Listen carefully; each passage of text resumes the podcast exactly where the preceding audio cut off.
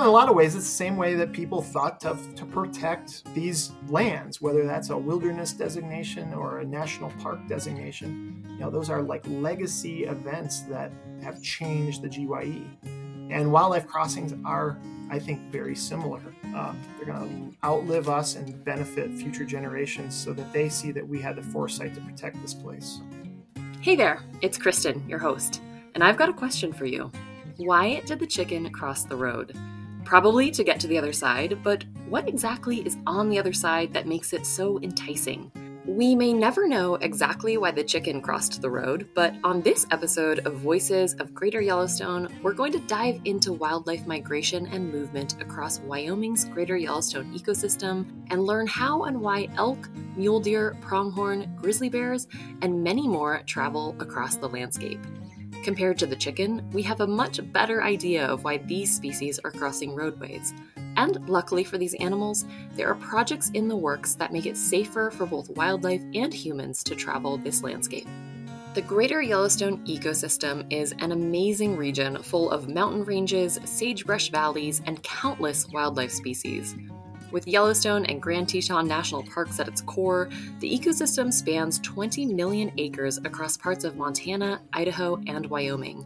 If you live here or have visited, you know just how special this place is. In today's episode, we chat with the Greater Yellowstone Coalition's Wildlife Program Coordinator, Chris Colligan, about wildlife movement and the work he's doing to preserve movement corridors and reduce wildlife vehicle collisions in Wyoming. The Greater Yellowstone Coalition is a conservation nonprofit dedicated to working with all people to protect the lands, waters, and wildlife of the remarkable Greater Yellowstone ecosystem.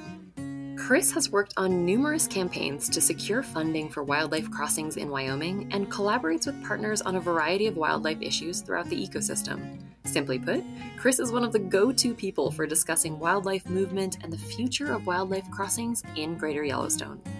During our conversation, we'll cover what wildlife crossings actually are, how locations are selected, and what kind of animals use them. We'll wrap up by asking Chris some listener questions submitted by people like you. As a bonus, we'll get to hear Chris do a stunning impersonation of the greater Yellowstone animal he would be if he had to choose one. It is truly worth the wait. Okay, let's jump in and learn about wildlife movement and crossings. We promise to try and keep the chicken crossing jokes to a minimum. My name is Chris Colligan. I'm the wildlife coordinator for Greater Yellowstone Coalition, and I'm based out of Jackson, Wyoming.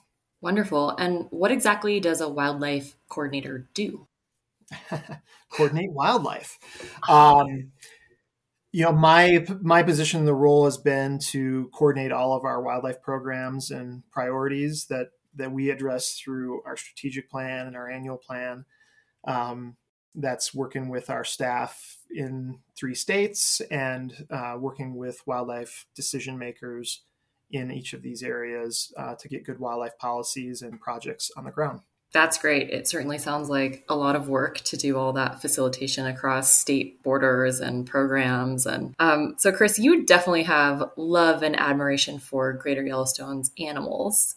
Can you trace your decision to have a career centered on wildlife back to any kind of defining moment? I don't know about a single defining moment. I think um, when I, you know, was growing up, wildlife was really central to uh, me growing up in, in Michigan, where I, you know, we were very close to the, the land that uh, my family did a lot of recreation on and hunting and fishing and um, a lot of outdoor pursuits back there. And so that, you know, created a passion for wildlife. So, Chris, how did you come to work on wildlife issues in the greater Yellowstone ecosystem specifically? Yeah, so like many people um, here in the ecosystem, I'm I, I was a visitor first, right? I, I came here to visit and um, was here for recreational purposes uh, initially, and found a love for the wildlife that was here. Um, realizing that all of some of the thorniest issues that face wildlife and uh, maintaining wildlife populations anywhere in North America occur right here. Um, and getting involved in that uh, started for me working for the Wyoming Game and Fish Department here in Jackson, Wyoming, starting in 2004. Um, I spent four years working on uh, brucellosis, the elk feed ground issues, Um, in particular, I was on uh, involved in the test and slaughter project for elk, where elk were re- lethally removed in response to brucellosis, and um, seeing those types of of really controversial, difficult uh, projects firsthand um, drove me to have a passion to work on making things better for wildlife and the ecosystem. And how long have you been with GYC? Um, I've been with GYC uh, for 13 years now. So that's uh, a good long chunk of time to be working with Greater Yellowstone Coalition. Uh, do you have a favorite wildlife win during those or from those 13 years?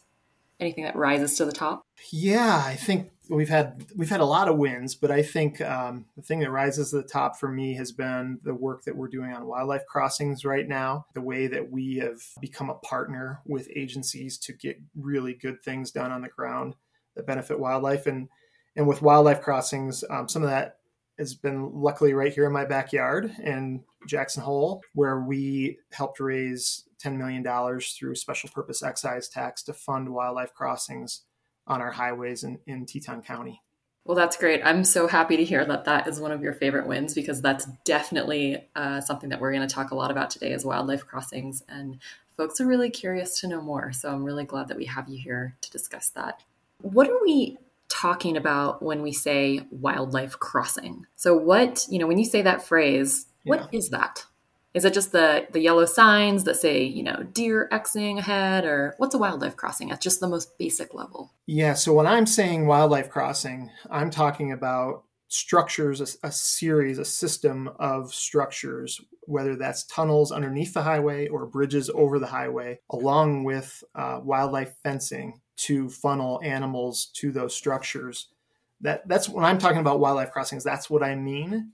But I think in more general terms, it's how do we get animals safely from point A to point B to important habitats that they need uh, to continue their life cycle or for particular parts of their life cycle, like wildlife migrations to winter range, for example.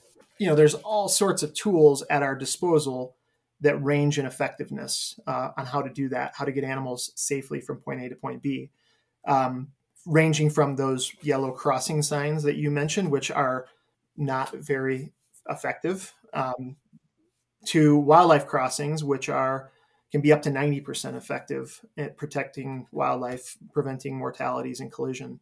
And then there's a range of things that we can do in between there. And I think all of those tools are should be at our disposal because not every not every roadway is conducive to building structures and fencing. Um, there's a challenge with every site that um, that we have to take into account as we come up with these mitigation tools. Absolutely. So generally speaking, you know, for the purposes of this conversation, we're talking about actual infrastructure projects, bridges, passageways, things like that. So Chris, what kind of animals are actually using wildlife crossings? Like who are these structures designed for? And Kristen, I know you want me to give you a straightforward list, but the biologist in me will answer it depends. Um, so, you know, we build structures for, in particular, uh, accommodating certain kinds of wildlife. And so we know from the literature and the research has occurred that some animals like different kinds of structures. And, you know, here in Wyoming in particular, the classic example is trap down at Trappers Point. So about 80% of the pronghorn use the overpass structures. And you know, deer use that same migration corridor as well, but 80% of the deer use underpass structures. So deer prefer the underpass structure, and pronghorn prefer the overpass, and that's like all all due to like the the life um, uh, adaptations that these animals have. Right, pronghorn have these eyes that are made for you know just this great vision vision that they have. Um, you know, peripheral vision long distance, they don't like going through a tunnel. Um, bighorn sheep are the same way. Sometimes it's there's disparity just between the uh, the sex of animals, like between grizzly bears, males and females, which they prefer. Um, or wolverines, we know that um, they don't like some kinds of underpasses or overpasses, and you know, sorry, sorry, I complicated that a little bit more. But there's a lot of variables that go into which animals like what structure. Um, the short answer is all wildlife will use wildlife crossings. If we build it, they will come. Um, but we have to build it in the way that accommodates uh, the species in particular that need it in an area. Um, here in Teton County, where I'm based out of, you know, we're mostly trying to build crossing structures big enough for moose. And if we can build them big enough for moose, that means that most everything else will use it, right? That's a, at least a 15 foot high structure um, under for an underpass. We don't have that many options for overpasses because of um, the landscape, and you know it's not as easy to build overpasses, and we don't have the species that demand it necessarily mm-hmm. um, in some of these places. So, of course, it depends. You're talking to a biologist. Just broadly speaking, what does wildlife movement look like in Wyoming? You know, who's on the move and where are they going? Yes, we have all sorts of different movements for different needs of wildlife, right? And, and it, all species are are different, and some species have different thresholds of what they will allow, you know, when they will abandon that movement. And so, you know, could be daily movement. So if you think about animals, maybe in your backyard that go from you know come into to a stream to get water every day or come to a, an apple tree or something like that to, you know to feed on a daily basis. So it could be a daily movement across the highway or it could be a uh, a long distance movement that is you know here in wyoming we have intact migrations which is really special uh, in the west and and we do in, in in the other states the gye as well and that those could be you know 150 200 mile movements of animals trying to get from their summer range to their winter range where they only cross that highway one time twice a year. So each roadway is different in how it affects wildlife seasonally and for each species. Why do animals need to move between a summer range and a winter range? What what kind of needs do they have that mean that they have to move between different habitats? Well, it's a way for them to to withstand our, our harsh climates here in the West, and so it's a way for them to uh, maximize their ability to feed and have the maximum output for reproductive capacity. It, the, the term here in Wyoming, there's been tons of research on, and uh, thank the Wyoming Migration Initiative, University of Wyoming, Dr. Matt Kauffman for coining these terms around surfing the green wave, and that's mm. to you know maximize the way that they can uh, utilize the resources that are available to them. And so, you know, leaving winter range in the spring, animals, deer, elk, pronghorn, and moose, to some extent, will follow that green up from the low elevations to the higher elevations. And then in the summertime, they maximize their use of the green, lush alpine uh, or higher elevation areas, and then have the opposite occur in the fall as you know snow comes into the high country and the forage conditions decrease. The animals move down country, um, down gradient into their winter range areas. Gotcha. Okay. No, that's that's really interesting. You know, it's snowing here in Bozeman today, but yesterday, if I looked out my window, it was still um, bare ground here down in Gallatin Valley, but up in the mountains, there's been snow. So you can imagine that an animal that's been summering up in the mountains and now is dealing with snow is going to try to seek lower elevations. So is that kind of the, the gist of it there? It is, you know, the fun thing with wildlife is there's always exceptions to that, right? So we also have a herd, a really important, iconic herd of bighorn sheep here in Grand Teton National Park that winters out at 10,000 feet all winter and just withstands that harsh environment and you know um, gnaws on lichen basically to survive through the winter on windswept ridges. And so, yeah, there's always exceptions. Um, and so we try as we're thinking about our highways and wildlife, we try to figure out how to accommodate and maximize the benefits to you know broad array of wildlife.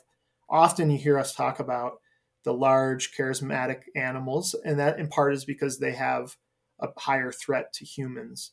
Somebody hits a moose on a highway, it causes a lot more damage, both bodily and vehicle damage, um, and so that you know we, we try tend to build for the the largest to accommodate all. Yeah. Oh, that's a really interesting concept.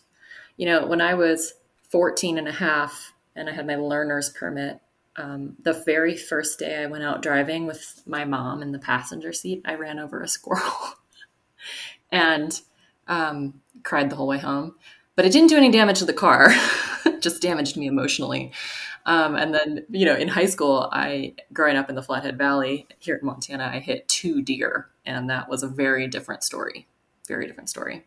So I um, have been accused of, and, and this is, you know, this is through a good relationship that we have with Wyoming Department of Transportation. But in some of the public or some of the meetings that we're involved in, I've had engineers at WYDOT say, "Chris, you just want us to build those squirrel edges," and and we do, and we actually successfully did that.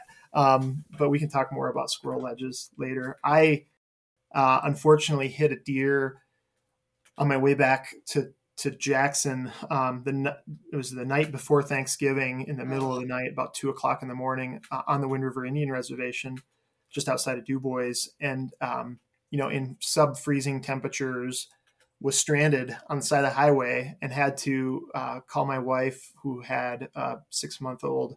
Oh. Uh, child she was you know i was trying to get home to for, for thanksgiving that she had to come out and, and uh, pick me up you know in the middle of the night middle middle of nowhere wyoming. And um, so yeah have experienced very firsthand the how dangerous um, you know luckily there was no injuries there but um, except for for the deer. But there was uh, you know kind of firsthand i've had those experiences too of hitting animals on the roads.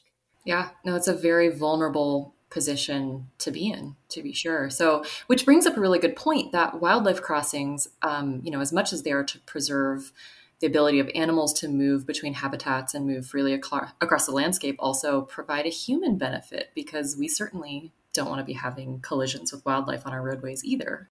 Yeah, and we can account for that in you know cost benefit analysis. And so, you know, on average, we can we can figure out and researchers there at the Western Transportation Institute in Bozeman have figured out what that cost uh, applies to. And so it, it ends up being roughly forty thousand dollars on average if somebody hits a moose, and um, you know roughly ten thousand dollars annually or av- on average for each individual deer that's hit.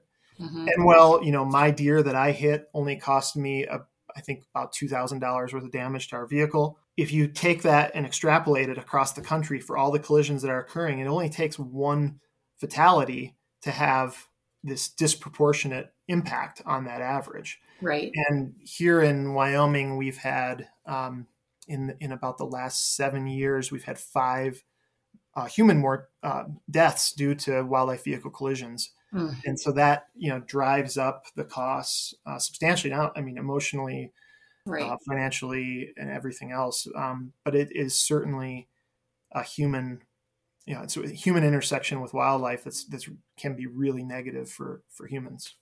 Right. Yeah. Chris, what would it mean for the greater Yellowstone ecosystem if wildlife had the ability to move freely throughout the region? Well, right now, the and what makes Greater Yellowstone really special, in my view, is that wildlife has that ability, right? We have an intact ecosystem, we have intact migrations, and we have wildlife populations that are um, you know, have remained robust at, in spite of all of the threats that exist. And that's that didn't happen alone, right? That that app that didn't happen on its own. I should say that that was um, because of many uh, people before us in conservation and uh, that lived here in the region that uh, saw had the had the foresight to protect these places. And so, you know, we we thank them for um, all of the efforts to get us to where we're at today.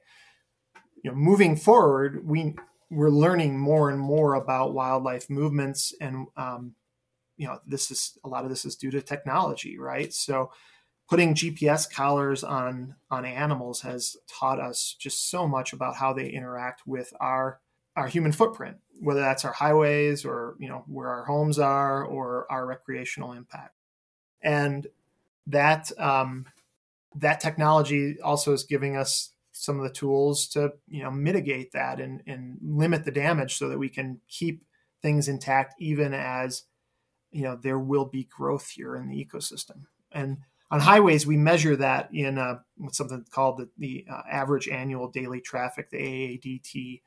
And some of our roadways have um, in, in excess of 30,000 vehicles a day on them mm-hmm. and on average. And that number, you know, we can, due to the science that's out there now, we can, we can evaluate when there's an impact, a threshold that animals will change their behavior or altogether avoid highways based on how many vehicles a day travel on a roadway.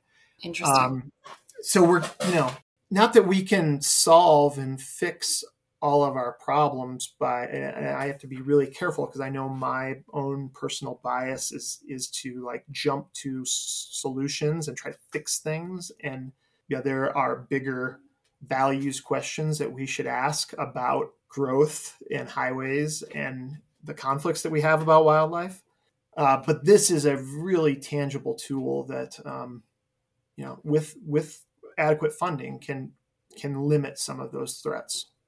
Yeah, so it sounds like the Greater Yellowstone region has this really special thing in that we do still have an intact ecosystem, and but the region's facing a lot of change, so it's really worth digging in and protecting that. So, you know, as you're talking, it really just sounds like a no-brainer to want to construct ways for animals to safely cross roadways. Uh, humans don't like crashing into wildlife, and I can't imagine that animals like getting crashed into. So, can you help us understand some of the barriers that exist that make it hard to get crossings in place sometimes?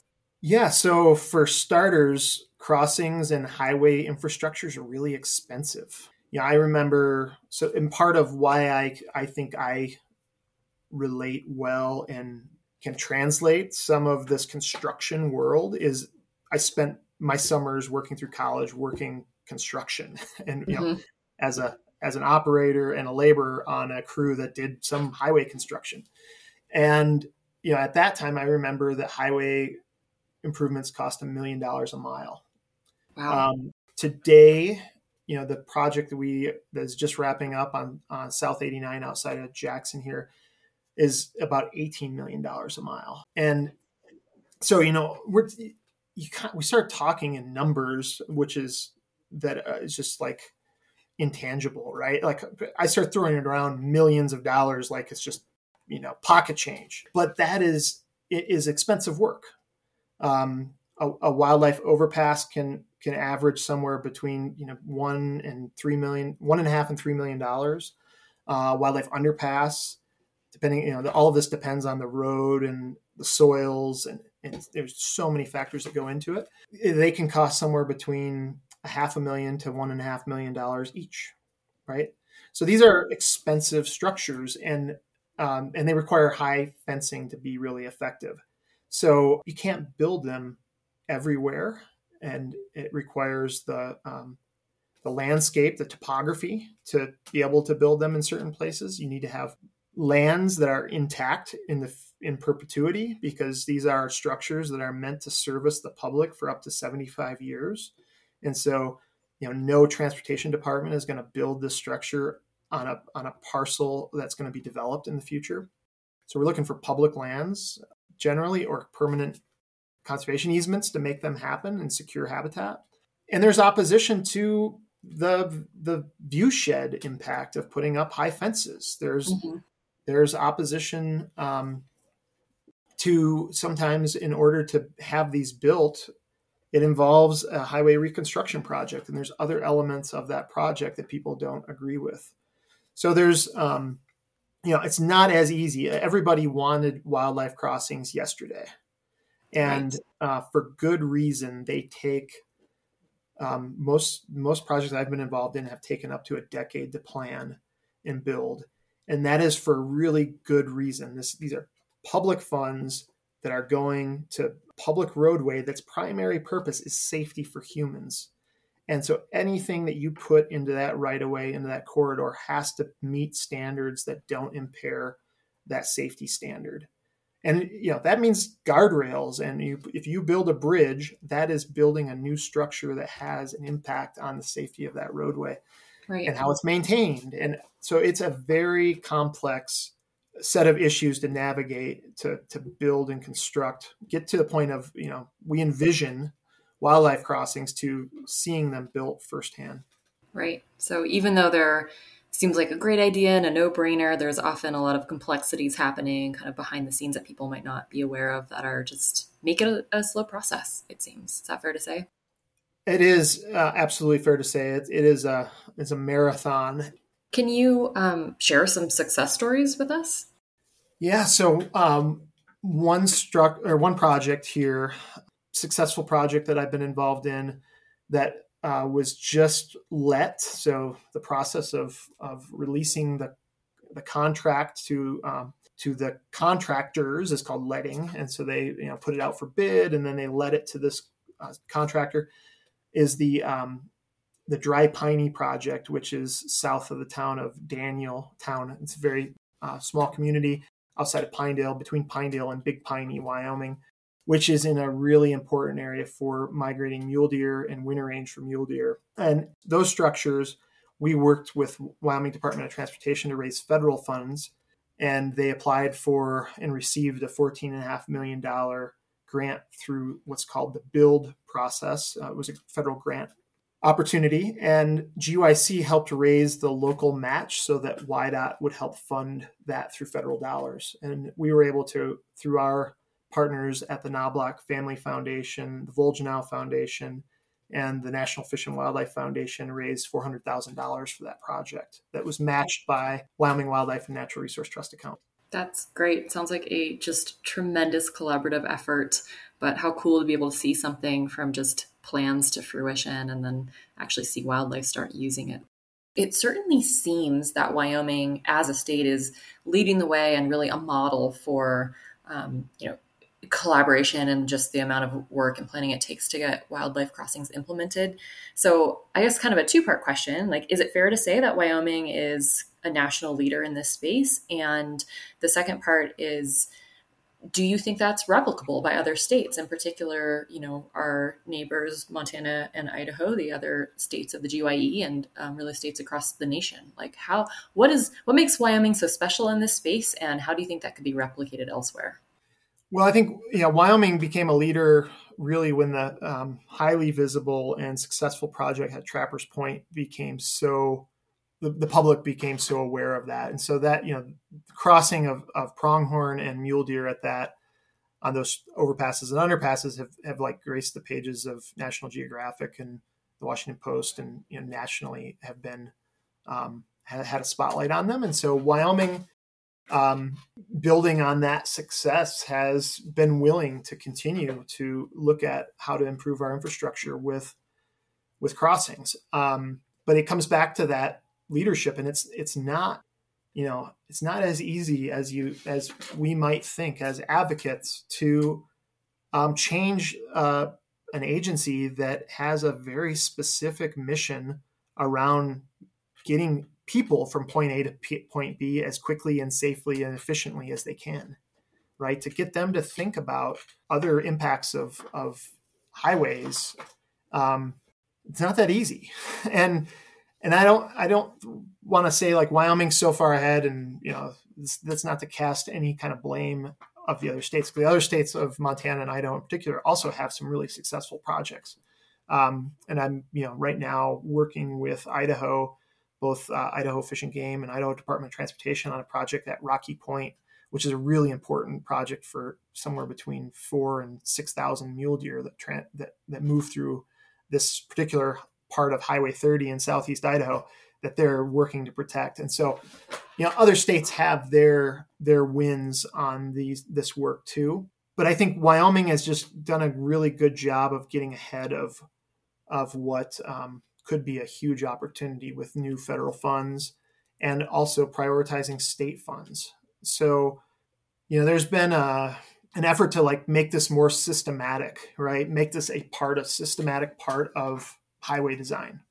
And well, that might seem really logical. I've worked on a number of wildlife crossing projects, and none of them have ever come to fruition the same way. Like there is not a single script to say, okay, wildlife crossing advocate, follow this script and you'll get wildlife crossings built. You know, they have all come together in different ways with uh, with individual champions, um, different funding sources, and a lot of times that's what it takes is that the local district engineers and uh, the local on the ground engineers and WYDOT maintenance technicians and you know game and fish biologists uh, having those people be really passionate about a project means that we can we can move it forward somehow. And we'll figure out then we figure out the details like how are we going to fund it? How are we going to plan it? Where they need it? Where do these crossings need to happen? Uh, but there isn't a script. And there is for in general there is a script for how you build highways right? So dots have a very specific set of standards that they have to meet but you know they they have because it's about human safety right? Mm-hmm. and so um, you know trying to get something new in there that they aren't used to having to plan isn't just it's not that uh, simple. Yeah. I mean on one hand you can certainly see the appeal of there being some systematic approach to being able to incorporate wildlife crossings in all this but on the other hand there is something actually sort of interesting and heartening about each project being tailor made to the community that it's serving. Um, because communities are different and habitats are different and you know there probably isn't a one size fits all solution to this. So though there's certainly a lot of work involved in each individual project um, it's worth doing it right. I agree 100% kristen. And if you, if you could think of like let's just think of yellowstone national park for example you know so many of the visitors that come here to yellowstone travel on roadways um, you know, somewhere between four and five million visitors annually will will make that trip, and um, you know animals get hit on the road in Yellowstone too, and in Grand Teton National Park. But those are some places that might not ever be a good fit for wildlife crossings, right? Um, can you imagine driving, you know, through some of those iconic landscapes with high fences and I mean, I think they're beautiful. they make me feel safe when I drive on them. But there's, you know, there's there are some places that wildlife crossings aren't going to work. Yeah. Um, and there's some places we can try other things too that don't include high fences and wildlife structures. You know, there are other tools that are less effective today, but might become more effective in the future. Um, there's there's different animal detection systems they're called that um, that use technology to identify and, and, alert motorists of animals on the roadway. Um, you know, there's ideas of how we might change fencing so that you can provide a, a spot that known site where animals can cross without a structure. Uh, it's called at grade crossing. There's, you know, the technology in our vehicles is not my vehicle because it's made like two decades ago, but technology in vehicles is improving such that, that you know there would be automatic braking systems with thermal detection of, of uh, obstacles in the road. That's going to happen in our lifetimes. That's really incredible to imagine. But you're right, doesn't actually seem that far fetched at this point. Um, which is actually kind of a, a great segue into another question I have for you, which is what are you most excited for in the future of this work? Well, I think what I'm excited for is seeing um, at least, uh, you know, I said that there's no systematic way to build these crossings. But I think there is a systematic way to plan and prioritize them and prioritize funds. And so here, you know, with Yellowstone, the power of Yellowstone and the power of the greater Yellowstone ecosystem, I I think that we as an organization can funnel um, funding and priorities here into this ecosystem to benefit wildlife, benefit migrations, and benefit the communities around the ecosystem. And so starting to think at that scale instead of, you know, right now for me, I think about it in my backyard because you know you're really only effective that effective, I guess, in, in a within a range of where you live. Um, but I I am really excited for uh, GYC and our staff around the ecosystem to start seeing the uh, the benefits, uh, the fruits of that labor, and um, putting federal funds in particular on the ground here in the ecosystem on these arteries of highways that run in and out of our national park the same way that the arteries of wildlife migrations move in and out of our national parks. Absolutely, which brings up another another thing um, I've been thinking about. You know, we've covered a lot of ground so far in this conversation, but if you could sum up the importance of preserving wildlife corridors or maintaining connectivity in just a few sentences, you know, how would you do that? Think about this as like your elevator pitch, you know, hopping into an elevator with someone of, of yeah. influence and they're like, why should I care about this? What's what's the big deal with um, preserving connectivity like that? What would you say? Well, I think people don't understand connectivity for starters. Like that that term gets used and people's eyes kind of glaze over and connectivity what? Um, so I've tried to change how I talk about that. Um, and it's changed for me uh, becoming a father too. I mean, uh, so seeing these places preserved and remaining permeable for wildlife for the next generation and generations beyond is um, what wildlife crossings can allow us to the impact that we can have. Um, you know, what other tool do we have that you know you could put money into that directly prevents mortality of animals? It can make our highways safer for your kids and your families, and it lasts 75 years. You know, more. You know, it's going to outlast me for certain. Um, so it's you know it's really thinking about legacy in a lot of ways of our uh, of our work and of um, of our communities and how we interact with wildlife in the future. It's you know kind of you know, maybe it's grandiose or I'm thinking of it think too highly of work, but you know in a lot of ways it's the same way that people thought to to protect these lands, whether that's a wilderness designation or a national park designation. You know those are like legacy events that have changed the GYE. And wildlife crossings are, I think, very similar. Um, they're going to outlive us and benefit future generations so that they see that we had the foresight to protect this place. Yeah, that's beautiful. Thank you for that. Um, we're going to switch gears a little bit. Um, I'm going to ask a couple fun questions of you. Um, for starters, who is your conservation hero? I have a lot of conservation heroes. Um, you know, and, it changes from day to day, but I'm just going to mention a really dear friend of mine here, um, who's uh, Vance Carruth, and he started a lot of the efforts here on wildlife crossings in Teton County as just a citizen advocate, and you know, showing up and being vocal and organizing, and um, he's been there for me in difficult times, and um, and unfortunately, he's he's uh, he's moving away from the ecosystem, and we're going to just sorely miss him. Um, but I know that uh, some of the crossings that will be built on the highway near his home that will continue to benefit things that he really cared about there. Hopefully, he's migrating somewhere warm.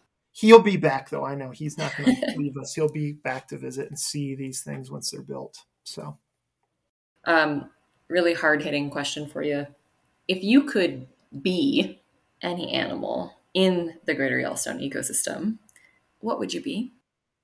So I when we put our kids to bed at night, something that we do is we like make all the animal noises. Oh. Um, and you know, that's kind of fun as a biologist thinking about like you can talk to animals.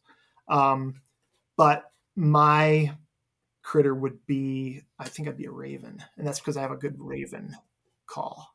Can we get a sample of that? Uh sure can. Now let me try without throwing my blowing my voice out. That's startlingly convincing. so yeah, I'd be a raven. yeah. You know what? I think you're halfway there. Um, beautiful. Thank you. That was that was really wonderful. We have some listener questions now. People are really curious about wildlife crossings and really curious about your work. Uh, so we're going to dive right into that. So, first up, uh, we have a question from Katie from Ohio who wonders what animal migrates the farthest distance within Greater Yellowstone? It's a trick question. um, so, you know, our our um, passerines probably migrate the furthest and we don't think about them that much. So, you know, when we think about animals, we're talking about, if you start talking about songbirds, we have neotropical migrants, which um, is really amazing that that happens if you think about it. Yeah. Um, but from a, a, land mammal perspective, Um, here in the greater Yellowstone, I think the longest uh, recorded migration has been in a mule deer, which migrated from near Rock Springs, Wyoming in the wintertime up uh, through through Jackson area, through Pinedale, through um, through Grand Teton onto Island Park in Idaho, which I believe I don't have the numbers in front of me. I think it's about 240, 250 miles. Um, then we have the very famous Path of the Pronghorn, which is a similar migration from Grand Teton National Park down to uh, the the Little Colorado Desert in the Rock Springs area. Annual migration of three to four hundred animals, which is really incredible. That is really incredible. The the distance hikers of Yellowstone. I love it. Next question for you. Tyler from Colorado wonders how long does it take for animals to start using wildlife crossings? So, what's amazing to me is that they use them almost immediately um, if you build them in the right places. And, and um, I've been surprised by some of the some of the areas that we've planned crossings had structures already there you know before the reconstruction. They were just inefficient or sm- too small or not really built with wildlife in mind. And i've you know seen witnessed and we documented with with uh, remote cameras animals use just undersized tiny structures that were not built to accommodate wildlife but they're kind of forced to because of the traffic and amount of disturbance that happens on highways the data out there that I'm aware of, uh, and this, most of this research has come from Canada and the Flathead um, from the researchers at, at uh, Western Transportation Institute. So Tony Clevenger up in, in Canada uh, and uh, Marcel out um, in Western Montana.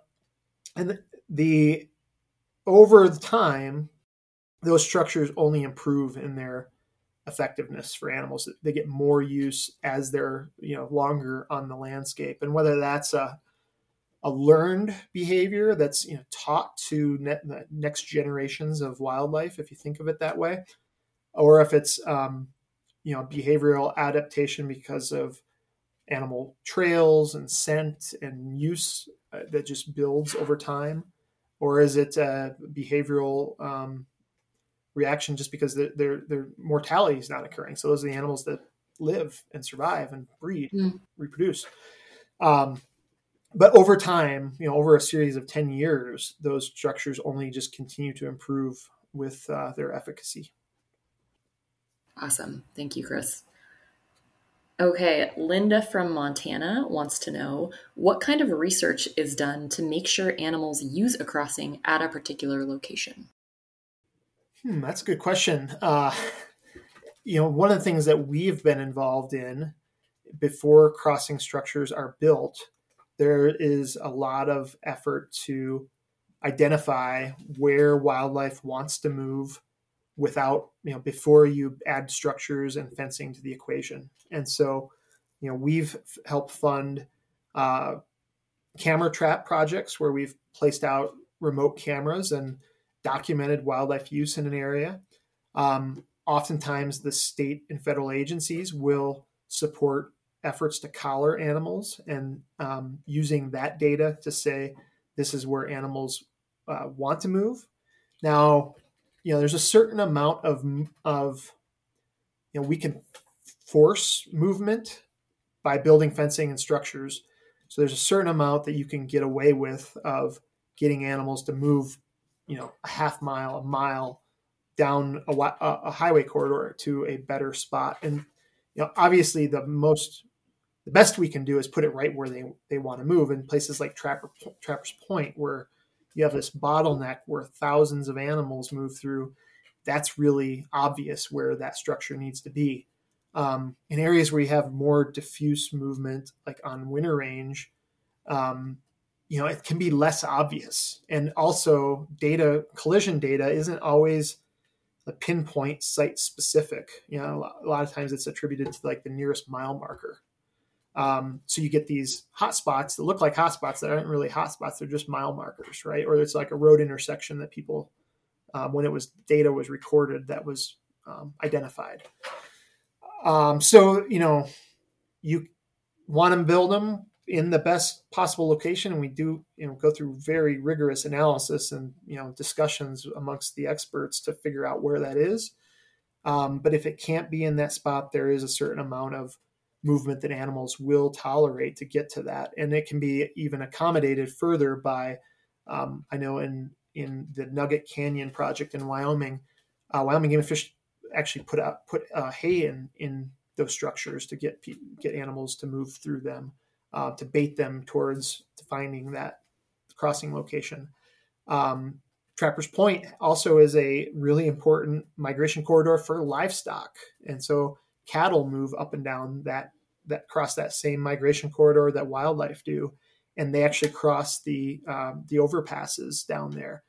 Those cattle um, have also placed a trail as they trail down the middle of that overpass that you know animals are really used to on the landscape. So there's um, other accommodations that have been tried like that. One that we tried on trap uh, up here on Togwotee Pass. There's a a very a very large corrugated metal pipe underpass. I believe it's a 40 foot um, radius underpass. So it's a you know it's massive tunnel under the highway, but it's made out of a corrugated metal pipe. And when it was first installed, a group here that we were a part of called Safe Wildlife Crossings Jackson Hole that Vance Carruth started.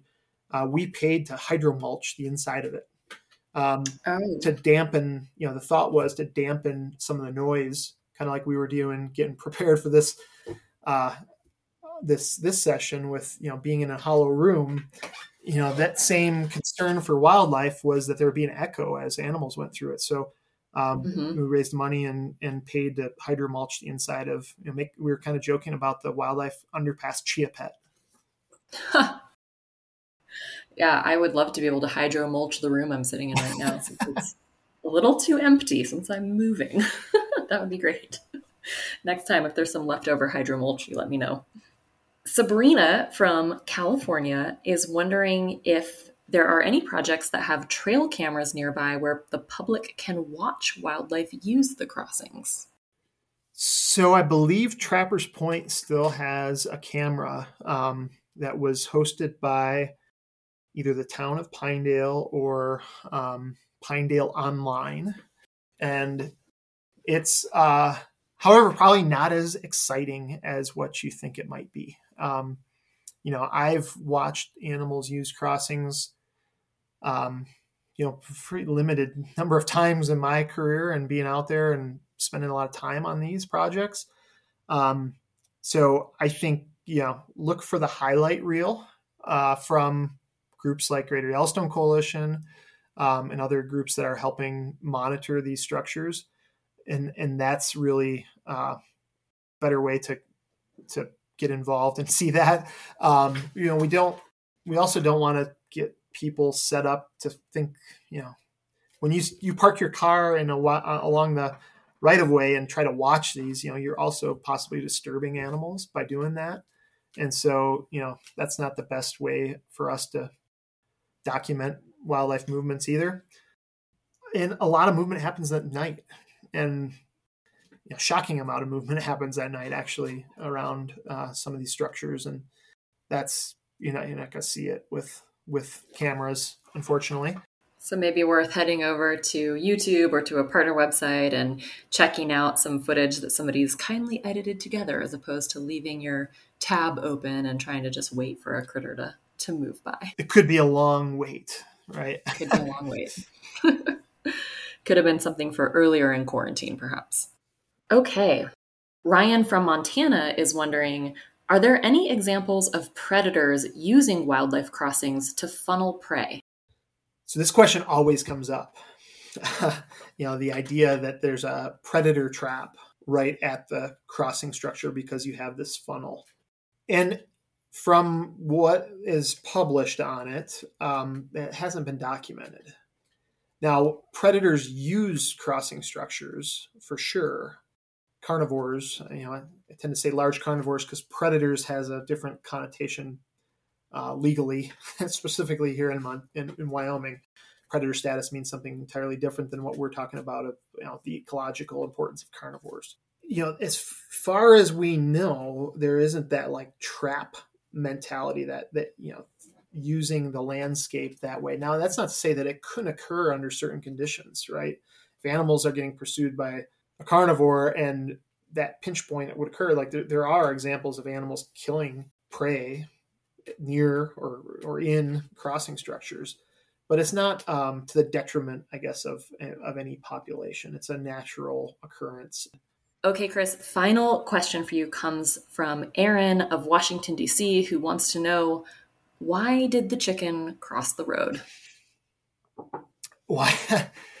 well, to get to the other side, clearly, and uh, you know, kind of very similar to wildlife. You know, point A to point B. It's you know about keeping our roads permeable and allowing that chicken to get across the road safely so that she can have some chicks in the future and that um, we don't get inconvenienced by hitting that chicken while we're while we are on that roadway.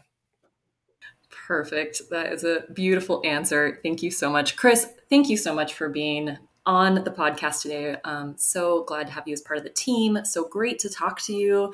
And I just tremendously appreciate all the work that you do. Thanks, Kristen. This has been fun. Anytime. Awesome. I'll talk to you soon. All right. Thanks. See ya. Hi there. It's Emmy, and I edit the podcast. I don't know about you, but I was pretty intrigued when Chris was talking about squirrel ledges earlier in the episode. Luckily, I found a bonus clip post interview where Kristen and Chris discuss what a squirrel ledge is and how it benefits the smaller wildlife residents of the greater Yellowstone ecosystem. It's fascinating and I wanted to share. Enjoy. Squirrel edges. Squirrel ledges, yeah. I love that. Um, that was uh, this box culvert for fish passage that they wanted to put in. Um, and, and because of me, because we had cameras down there, for, and there were in the past there were these exposed ledges where that bridge went over. And you know there's otters using it there's squirrels using it beavers raccoons like everything would use these little like one foot narrow ledges in this box culvert. So they put um, added through our advocacy and photos and all the work that we were doing on that project they added these uh, installed ledges in this culvert for small mammals. So it's not just the big charismatic animals. It's little ones too. I love that. Wait, so were there edges that then the animals, the littler animals, were happening to use, and then they became part of the design, or were they they were there all along? So there was this old bridge. It was an old box culvert, but it wasn't even mm-hmm. a box culvert. It was a, a three sided culvert, um, and so the bottom of the concrete box had scoured out completely, and the the footings were left standing and you know, if you're familiar with what footings are at the at the foundation of structures, you know, they're like square boxes that have left a ledge uh, above the creek that animals could walk on. And you know, with the old structure that was like severely degraded, that they were trying to improve, so it didn't wash out a major highway. They installed a larger structure, and it has baffles in it. It's four sided. It has uh, what's called concrete baffles to benefit trout passage. Um, mm-hmm. So those baffles kind of create pools and slow down the water movement through the structure so that uh, the fish can get up it. That you know, in doing that, we we asked for and, and had installed these like wooden platforms that go along the edge that small mammals are going to continue to use in that structure when the water's high. That's great. Everybody's everybody's thought of.